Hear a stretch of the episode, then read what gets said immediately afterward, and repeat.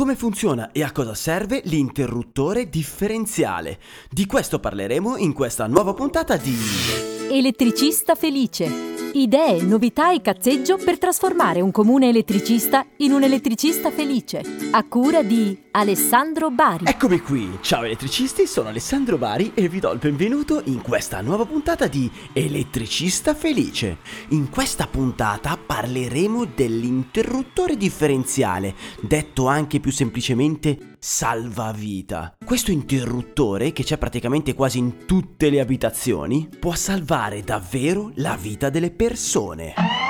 Questo argomento ci è stato posto da uno di voi attraverso il numero WhatsApp 333 76 41 008. Ascoltiamo il messaggio. Il messaggio dell'elettricista. Ciao Alessandro, sono Gustavo Lerba di Svampate di Sotto. Ho una domanda per il tuo podcast. Come funziona il salvavita? Perché è stato creato il tastino del test? Grazie Gustavo per la tua domanda, molto interessante. Partiamo dal tastino di test. Tra le istruzioni del salvavita c'è proprio quelle di premere mensilmente il tastino di test. I costruttori lo chiedono perché una percentuale di salvavita che non viene testata dopo qualche tempo pare si incolli e quindi nel momento del bisogno non apra il circuito, non scatti causando la folgorazione, la morte, la distruzione, la fine della vita dell'utilizzatore.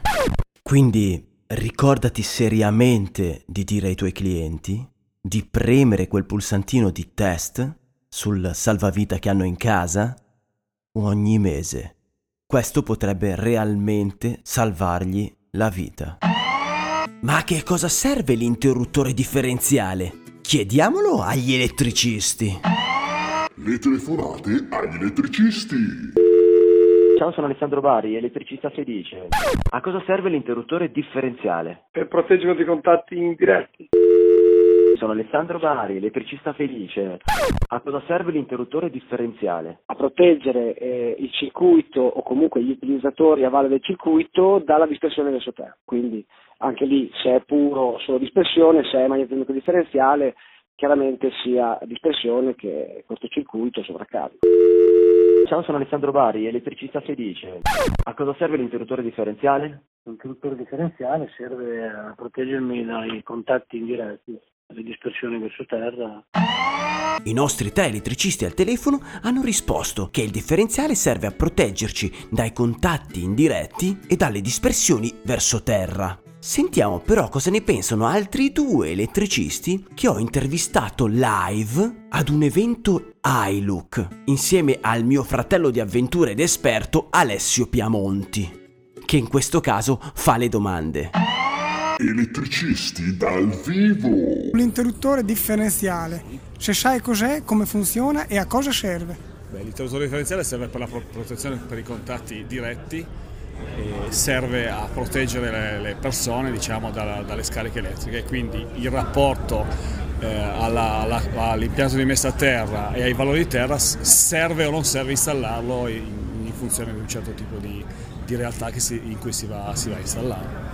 Quindi non è sempre necessario l'impianto, lo- lo- diciamo, l'interruttore differenziale, soprattutto sui sistemi TN se, se- se non vado errato. I classici, i, i- i cla- i cla- classici- i classici sistemi, i classici sistemi TT, quelli in bassa tensione, è obbligatorio. È obbligatorio, eh, però anche lì io, come dico, faccio- bisogna sempre verificare i valori di, di terra. Quindi è obbligatorio se la terra è molto elevata, se, cioè se il valore di terra è molto elevato o comunque va, va rapportato a questo tipo di, di- di valore che si, fa, si- che si va a misurare. Per questo elettricista l'interruttore differenziale serve a proteggere dai contatti diretti. Che cos'è un interruttore differenziale e a cosa serve? Beh, il classico salvavita serve a misurare la differenza fra la fase e il neutro in caso di dispersione intervenire in maniera puntuale. Eh, ma la differenza di che cosa? Di temperatura? Di corrente. Esatto. di corrente, di corrente. È perché immaginavo di parlare a un tecnico, quindi ho dato per scontato forse troppe cose. No, no, hai fatto bene. Ehm, è sempre obbligatorio? Ma tecnicamente sì, dipende Sì, tecnicamente sì. La domanda è trabocchetto, io direi sì. Uh... Anche in un sistema TN, ovvero quando l'utente ha la propria cabina di trasformazione? In questo caso dico no, anche se la risposta esatta non la saprei, però ad occhio vi... la domanda era, era abbastanza indirizzata. Esatto, in quei casi ci sono alcune condizioni in cui non è obbligatorio. Secondo il nostro elettricista, il salvavita ci protegge dalle dispersioni di corrente. Sentiamo ora cosa dicono al telegiornale di questo salvavita. E ora parliamo di incidenti domestici, da sempre in testa alla classifica per causa di morte e ferimenti, e, ma il dato più impressionante fornito dal Censis è che guasti elettrici provocano un morto al giorno. È il racconto di un sopravvissuto. Il tutto è successo mentre mi facevo la barba dentro la doccia per evitare di sporcare coi peli il lavandino. Mentre mi facevo la barba ho preso questa corrente che mi ha attraversato tutto il corpo. Ho spento subito il rasoio elettrico e ho staccato la spina dalla presa elettrica posizionata all'interno della doccia. Eppure la presa elettrica doveva essere a norma perché me la sono fatta montare per 10 euro da a mio cugino. Enzo è uno dei pochi fortunati che può raccontare la sua brutta avventura. Nel nostro paese infatti si conta un morto al giorno per colpa degli impianti elettrici malfunzionanti o non sicuri. Secondo il Censis sono più di 8 milioni le case con impianti non a norma. Fondamentale un quadro elettrico fatto bene. Un quadro elettrico comunque deve essere composto da interruttori differenziali e interruttori magnetotermici. Che vuol dire? L'interruttore differenziale è il famoso salvavita, comunemente conosciuto così, che è quello che ci protegge dai contatti diretti e indiretti. Perciò comunemente quello che vuol dire prendere la scossa. Ragazzi, scherzi a parte, un morto al giorno in Italia per impianti elettrici guasti. È, è, è tutto ben chiaro? Yeah, credo di sì. È arrivato il momento di sentire cosa ne pensa il nostro esperto del giorno. Abbiamo qui l'esperto del giorno Alessio Piamonti. Ciao Alessio, per chi non ti conosce, chi sei e cosa fai? Ciao Alessandro, buongiorno. Io sono il progettista capotecnico dello studio di progettazione Progetto Elettrico SRL. Oltre ad occuparmi di progettazione di impianti elettrici ed elettronici, mi occupo anche di formazione specifica per elettricisti. Per elettricisti. Oh, fantastico. La domanda del giorno è: a cosa serve il differenziale? Bene, Alessandro, il differenziale serve perché quando sei in curva la macchina non sgommi. no, sto scherzando, stiamo parlando di interruttore differenziale, però il principio è lo stesso.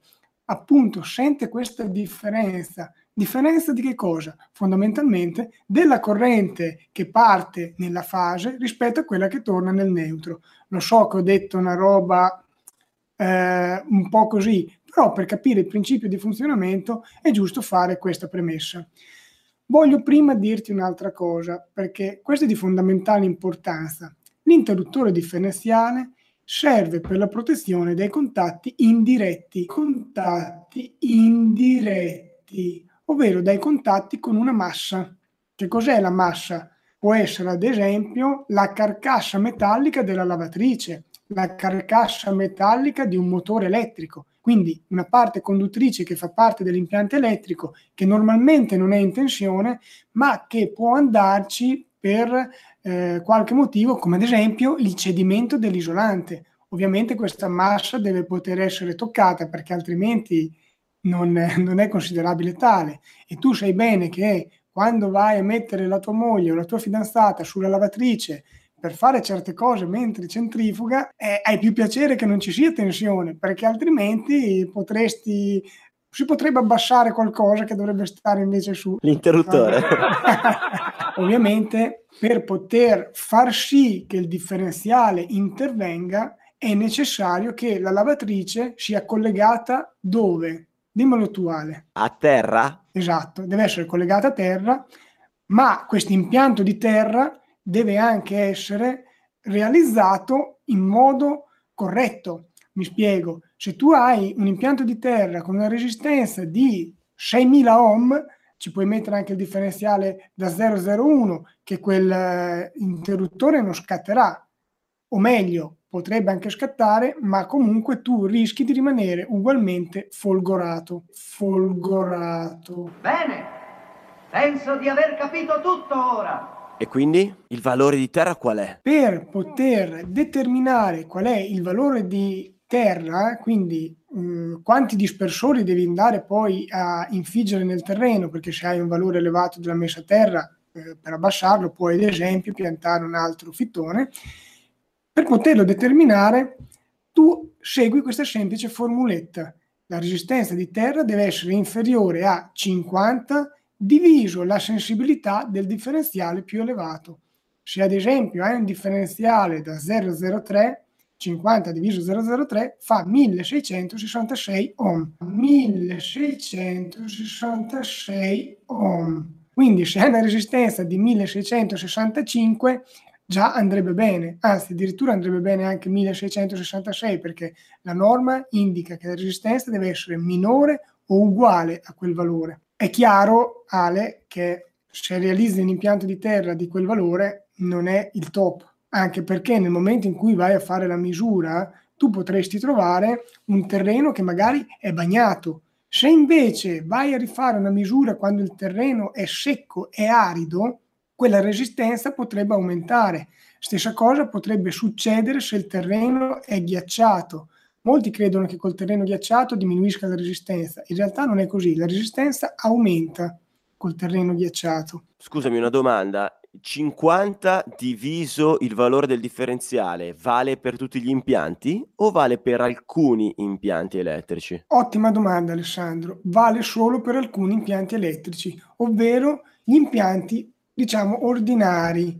Anzi, mi spiego meglio. Il valore di 50, che sono 50 volt, perché 50 volt è ritenuta una tensione non pericolosa, devi considerarlo ridotto a 25 in tre casi. In tre casi. Nei locali medici, ovviamente nei locali medici c'è pericolo per il paziente e quindi deve essere ridotta. Nei luoghi agricoli o zootecnici, quindi praticamente nelle stalle dove, la, dove, c'è la custodia di animali, quindi per la protezione degli animali, e nei cantieri edili, perché come ben sai i cantieri sono luoghi a maggior rischio in caso di muratore.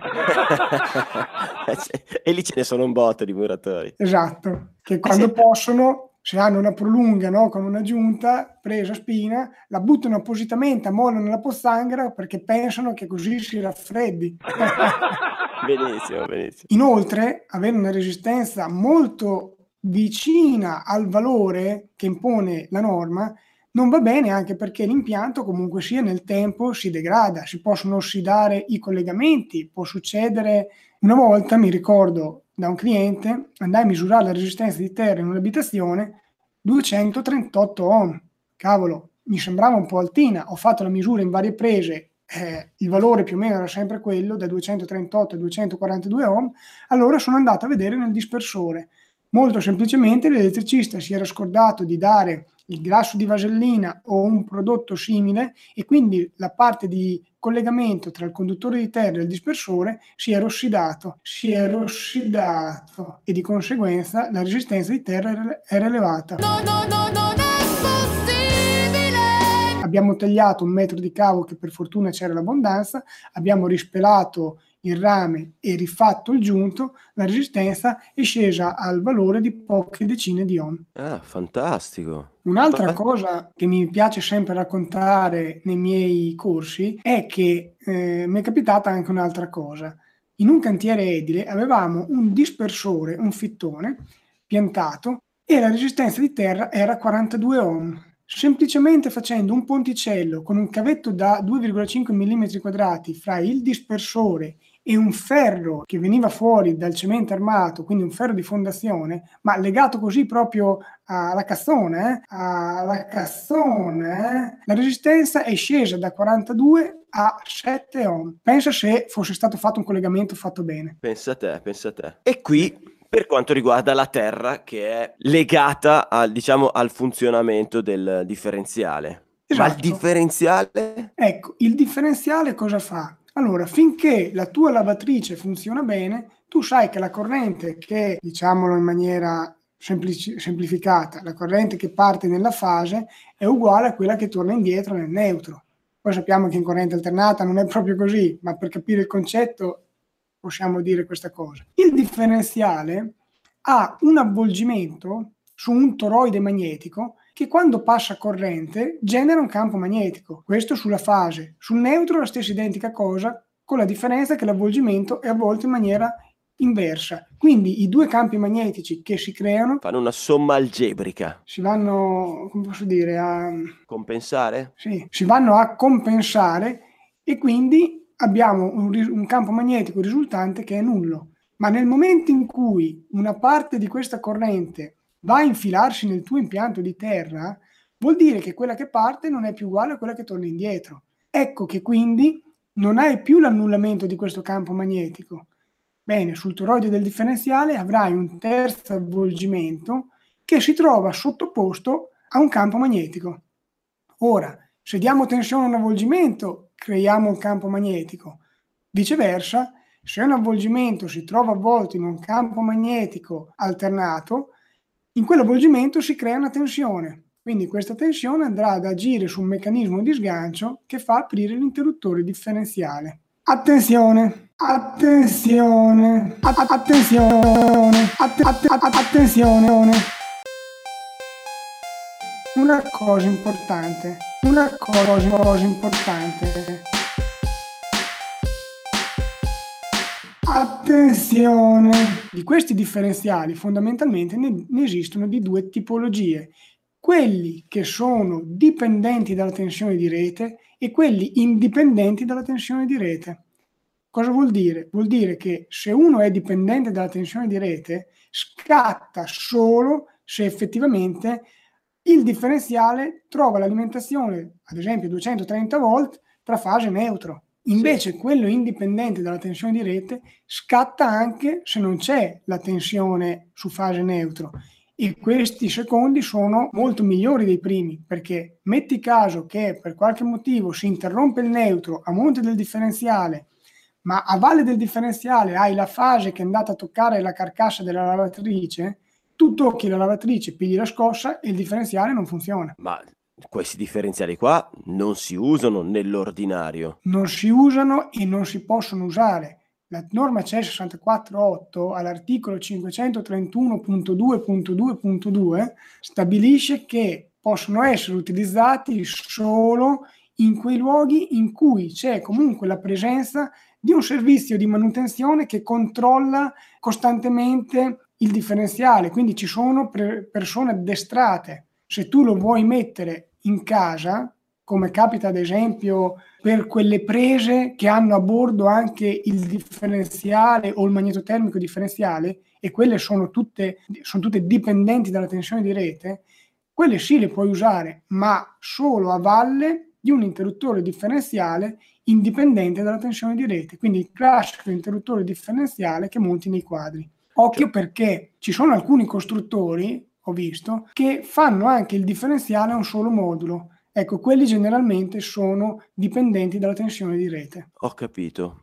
Maledetta ignoranza, cioè io non, non sapevo neanche che ci fossero questi due, due tipi di differenziali. Quelli che utilizziamo normalmente noi in casa, quelli che abbiamo tutti in casa, non sono dipendenti dalla tensione di rete. Sì, esatto, esatto. Ovviamente per essere certo devi andare a leggere nelle istruzioni del costruttore, nella scheda tecnica del costruttore dell'interruttore, ma generalmente i classici differenziali che si montano sono tutti indipendenti dalla tensione di rete. Sì, interessante, sì, interessante. Allora Alessandro, abbiamo detto che il differenziale serve per la protezione dei contatti indiretti e il contatto indiretto è un contatto con una massa.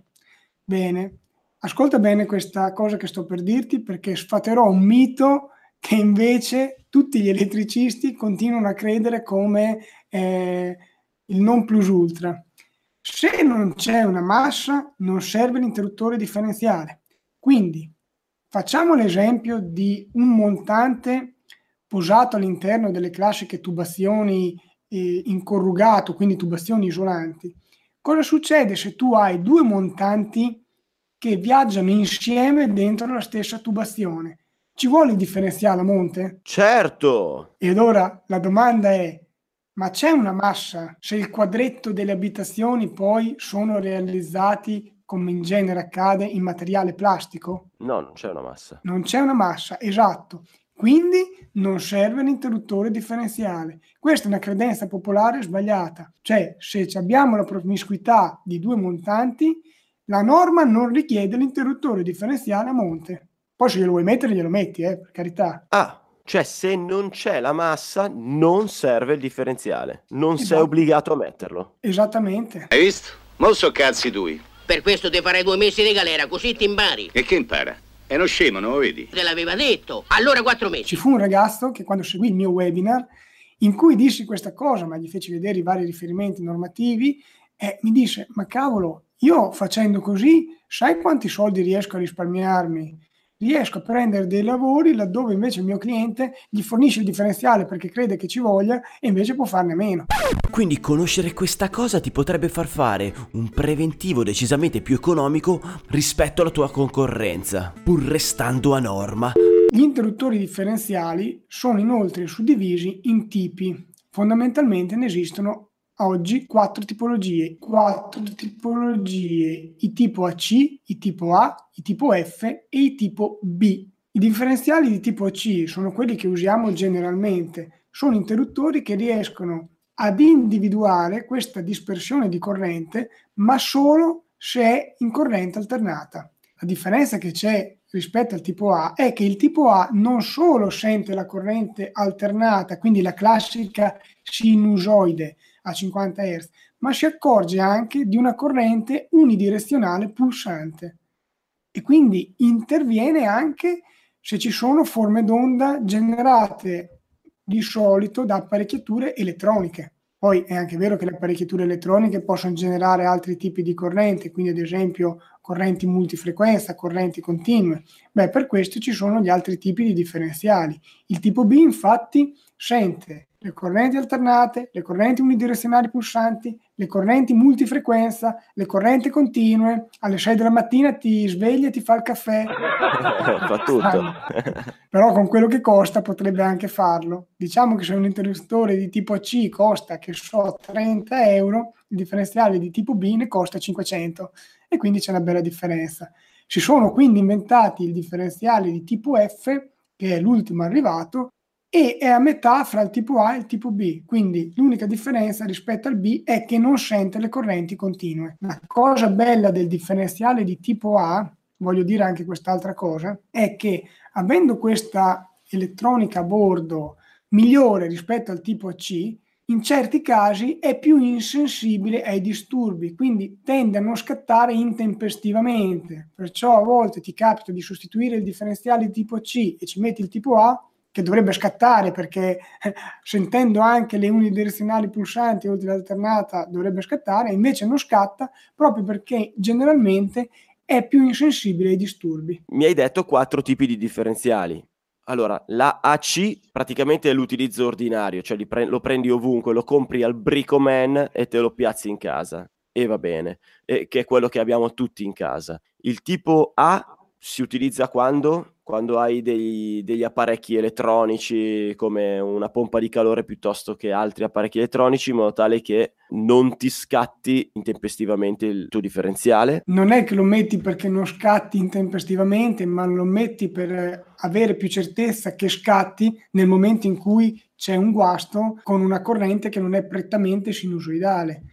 Quindi, eh, non so, inverter Questo- del fotovoltaico, inverter delle pompe di calore, ma attenzione perché in certi casi la norma lo impone, come ad esempio nei locali medici. Per le apparecchiature elettromedicali viene chiesta la protezione tramite un differenziale che sia almeno di tipo A. Ok, questa è la teoria, ma nella pratica io lo metto perché scatta il, ti- il tipo AC. Vabbè. Troppo poco professionale. Cazzo, Però ti risolve i problemi, scusami, metti quello di tipo A, non scatta e il cliente è contento io sono contento. In quali casi si utilizza il tipo B costosissimo e il tipo F meno costoso? Il tipo F non mi è ancora capitato di utilizzarlo, però può essere utilizzato ogni qualvolta appunto l'apparecchiatura che devi andare a alimentare può avere una corrente di dispersione, ad esempio multifrequenza. Quindi questo devi andare a vedere nelle istruzioni di quell'apparecchiatura cosa ti dice. Il tipo B generalmente mi capita perché quei rompi degli ascensoristi, quei rompi degli ascensoristi, si può dire rompi Non credo, magari ti ci metto un bip sopra. quei rompiscatole degli ascensoristi in genere ci impongono il differenziale di tipo B. Non si sa bene perché, però bisogna accontentargli, glielo mettiamo, ma attenzione, siccome il differenziale di tipo B lo metti perché presumi che ci sia una corrente continua di dispersione, non puoi andarla a mettere a valle di differenziali di altro tipo. Quindi non puoi metterlo a valle del tipo C o del tipo A, perché questa potenziale corrente continua, transitando nel toroide degli altri differenziali, potrebbe portarli a saturazione magnetica e quindi quando è il momento di scattare, non scattano. Perciò se devi mettere il differenziale di tipo B, ti tocca metterlo a monte degli altri differenziali, con costi a volte anche non indifferenti. Se tu lo metti a valle, comunque quello di tipo B scatta. Per scattare un interruttore differenziale occorre che la corrente di dispersione sia maggiore almeno alla metà della sensibilità del differenziale. Mettiamo di aver preso un differenziale da 0,3 A. Vuol okay. dire che se stanno passando 0,15 A, lui non interviene. Intanto nei differenziali a monte passano questi 0,15 mA che però loro non si accorgono perché non la sentono fondamentalmente essendo corrente continua, il toroide si magnetizza, va in saturazione, quindi una volta che è magnetizzato non puoi magnetizzarlo ulteriormente e il problema è che quando arriva la corrente alternata eh, il differenziale non riesce più a fare il suo lavoro. Anche se la corrente alternata raggiunge il valore di intervento. Esatto, proprio così. E quindi cosa dovresti fare? Dovresti metterli tutti di tipo B. O metti tutti di tipo B, ma non credo che ti convenga perché il cliente ti tira dietro qualcosa, oppure tiri una linea da questo differenziale di tipo B fino a monte al primo differenziale che hai installato nell'impianto e che è di altro tipo. Un'altra cosa che è fondamentale è la selettività fra gli interruttori differenziali. Per i più giovani, per selettività si intende che in un circuito che contiene più protezioni, quando accade un guasto, deve intervenire solo la protezione più vicina a quel guasto. Come ben sai, vuoi che se c'è un guasto scatti l'interruttore più vicino a quel guasto e non l'interruttore a monte che poi mi mette fuori servizio un intero impianto. Per fare questa cosa occorre realizzare appunto la selettività fra gli interruttori differenziali. La selettività si realizza in due modi, selettività amperometrica e selettività cronometrica. La selettività amperometrica ce l'hai nel momento in cui il differenziale a monte ha una sensibilità almeno tre volte rispetto al differenziale a valle. Chiarisco una cosa ovvia che è a monte, cioè prima, a valle, cioè dopo. Immaginando in una montagna l'acqua piovana, che cosa fa? l'acqua piovana va da monte a valle. Questo è anche il percorso della nostra corrente nel circuito, quindi da monte prima a valle dopo. Ad esempio, a valle ho uno 0,3 e a monte avrò un ampere. 0,3 per 3 fa 0,9, ci ho messo l'1, ok. Qual è il problema? Se a valle del secondo differenziale passa una corrente che è superiore, non so, a 1 ampere, eh, molto probabilmente mi scatta comunque il differenziale a monte. Perciò ho una selettività che è parziale. Con la selettività cronometrica, invece, c'è un tempo di ritardo nell'intervento del differenziale a monte rispetto a quella valle, quindi quella monte aspetta un po' prima di intervenire. Se vuoi realizzare la selettività totale, applichi sia il concetto della selettività amperometrica che della selettività cronometrica. A me è capitato che un eh, installatore in un ambiente medico ha messo lo 003 a valle e lo 003 a monte, ogni volta che vado a fare le prove sui differenziali mi scatta sempre quella monte, che tra l'altro si trova al piano di sotto, quindi mi tocca anche scendere le scale, andarlo a riarmare tutte le volte e diventare cretino. Ma dal punto di vista normativo, non essendo selettivo, cosa comporta? Più che dal punto di vista normativo, Vediamo cosa dice la legge. La legge dice che tu devi realizzare gli impianti a regola d'arte. Secondo te un impianto in cui non c'è selettività si può considerare regola d'arte? No. Nemmeno secondo me. Quindi, al di là di tutto, la selettività è una cosa fondamentale. Poi nell'esempio che ho fatto prima dello 003 a monte e 003 a valle, diciamo ci può anche stare, però in questo caso perlomeno nel differenziale a monte gli applichi un sistema di richiusura automatico. Quindi se scatta comunque viene riarmato con eh, un dispositivo che molti costruttori realizzano. Ed ora Alessandro farò io una domanda a te.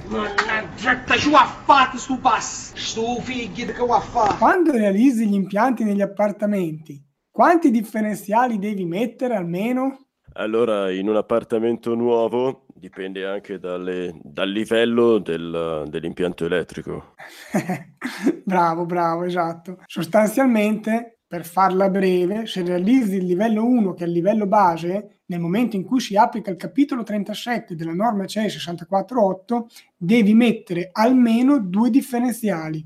Due differenziali in parallelo, non due differenziali in serie, tipo eh, quello nel vano contatori e, e quello in casa ne devi mettere due che ad esempio, non so, uno fa zona giorno, l'altro fa zona notte, piuttosto che piano terra, piano primo, oppure luci prese, però l'importante è che ce ne siano almeno due. Ok. Ed ora ti faccio un'altra domanda alla quale non crederai alla risposta. Secondo la norma, negli impianti degli appartamenti, ogni quanto andrebbe provato il differenziale con lo strumento, non col tastino di prova. Eh. Il tastino di prova sappiamo che ogni mese, ogni due mesi, comunque in base alle istruzioni del costruttore, va, va spinto perché altrimenti eh, rischi che il differenziale si inchiodi, quindi quello è per fargli fare una ginnastica meccanica, ma la prova strumentale nelle abitazioni, secondo te, ogni quanto viene richiesta? Cinque anni. Eh, in realtà la norma dice ogni dieci anni o comunque ogni volta che cambia il proprietario.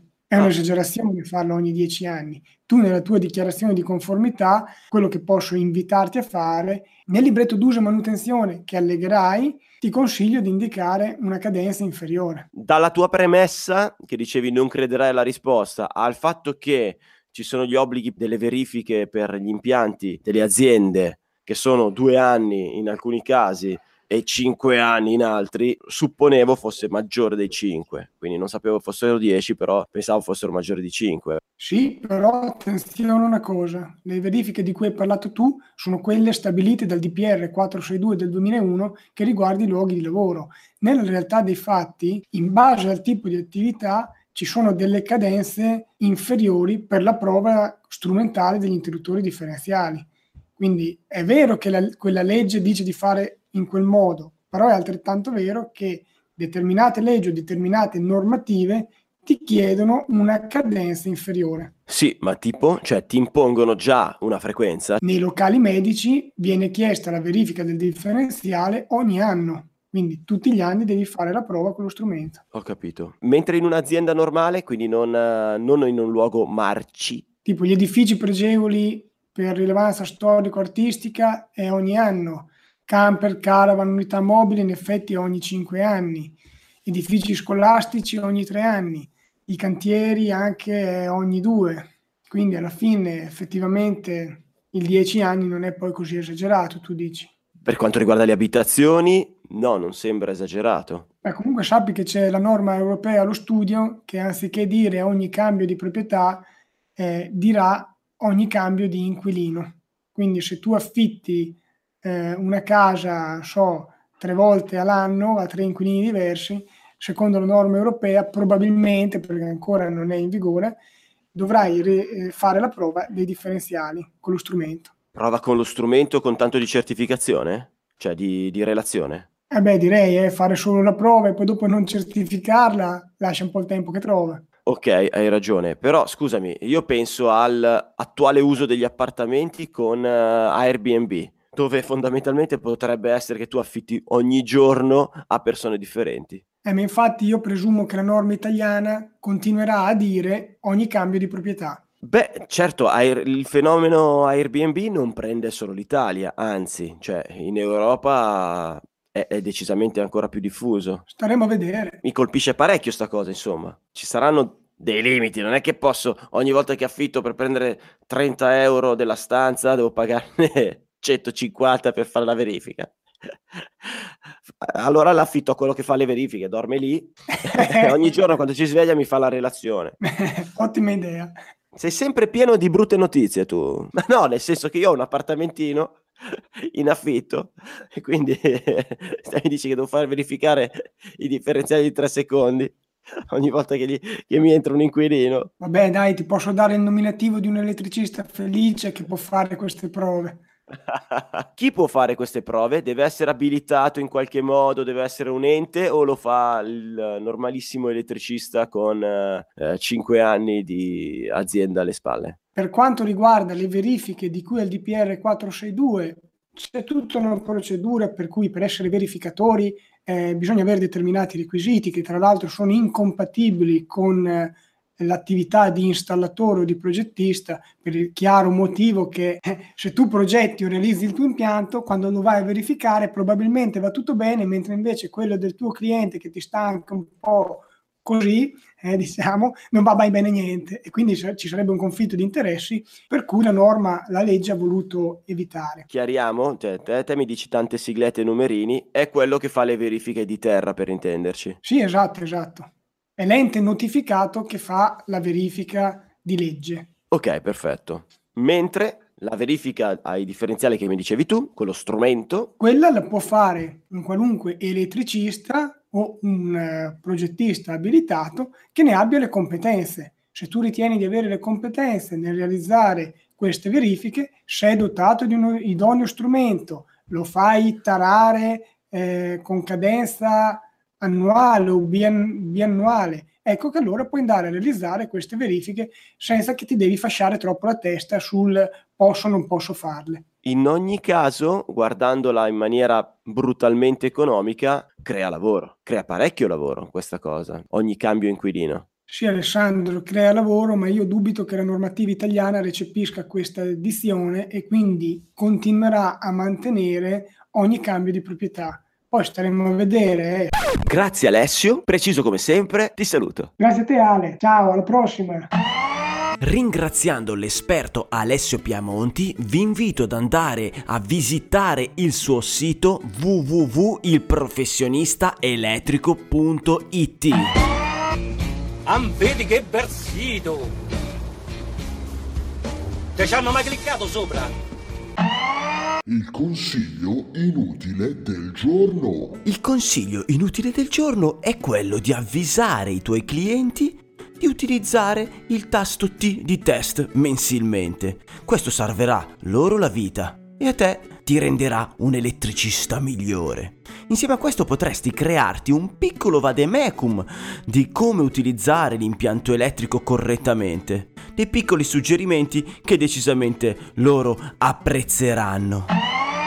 Prima di salutarvi vorrei ringraziare chi condivide i post di Elettricista Felice su Facebook. come Gem Elettrica Giuliano Porcedda, perché si sa che ogni volta che condividi un post da qualche parte nel mondo, un a mio cugino muore. Ringrazio chi attraverso la app podcast sul proprio iPhone oppure attraverso l'applicazione iTunes. sul computer ha lasciato una recensione su Elettricista Felice. Vi leggo quella di Kalima, podcast innovativo, istruttivo, ironico. L'ho scoperto per caso, per curiosità, riguardo alla distanza del lavandino dalla presa di corrente. Sono rimasta colpita dall'ironia e dal linguaggio, seppur tecnico, per cui istruttivo, usato per descrivere le telefonate alla ricerca dell'elettricista coi fiocchi. Un podcast che consiglio di seguire perché con un formato innovativo dimostra competenze specifiche e guida il cliente alla scelta giusta. Wow! Grazie Kalima. Ne approfitto per dire che Kalima ha fatto un podcast utilissimo. Burocrazia pratica. Consigli, metodi, idee per risparmiare tempo e denaro quando si ha a che fare con la pubblica amministrazione. E il mio più grande ringraziamento va a chi è entrato a far parte di questo progetto a chi è diventato finanziatore entrando nella pagina elettricistafelice.it slash fai la differenza. Loro che aiutano la divulgazione di questo podcast, di questo progetto e sono Alessandra Formaggio della Rigel, Massimo Bonucchi del Classic Devices Club, Alessio Piamonte del Professionista Elettrico, Marco Biancardi di iLook, Eric Cosentino di Smart Beni Catania. Grazie, grazie, grazie, grazie, grazie, grazie, grazie, grazie. Io sono un lecchino. Per oggi è tutto elettricisti, ci sentiamo alla prossima e teniamoci in contatto! Se pensi che quello che ha da raccontarti Alessandro Bari sul mondo dell'elettricista possa essere interessante per te e per la tua azienda, iscriviti gratis al canale iTunes, così non ti perderai neanche una puntata. Se vuoi lasciare la tua recensione, raccontare di te o semplicemente entrare in contatto con Ale, vai sul sito elettricistafelice.it. E basta!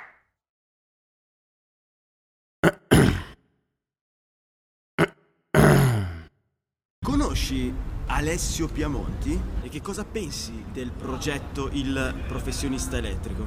Allora, penso che dalle... Guarda, io per scrivere sales letter cerco sempre su internet un po'. E sinceramente è l'unico, l'unico blog da cui sono riuscita a reperire informazioni realmente utili che possono servire sia al, a un elettricista sia a un cliente finale. Che cosa pensi invece del progetto Elettricista Felice?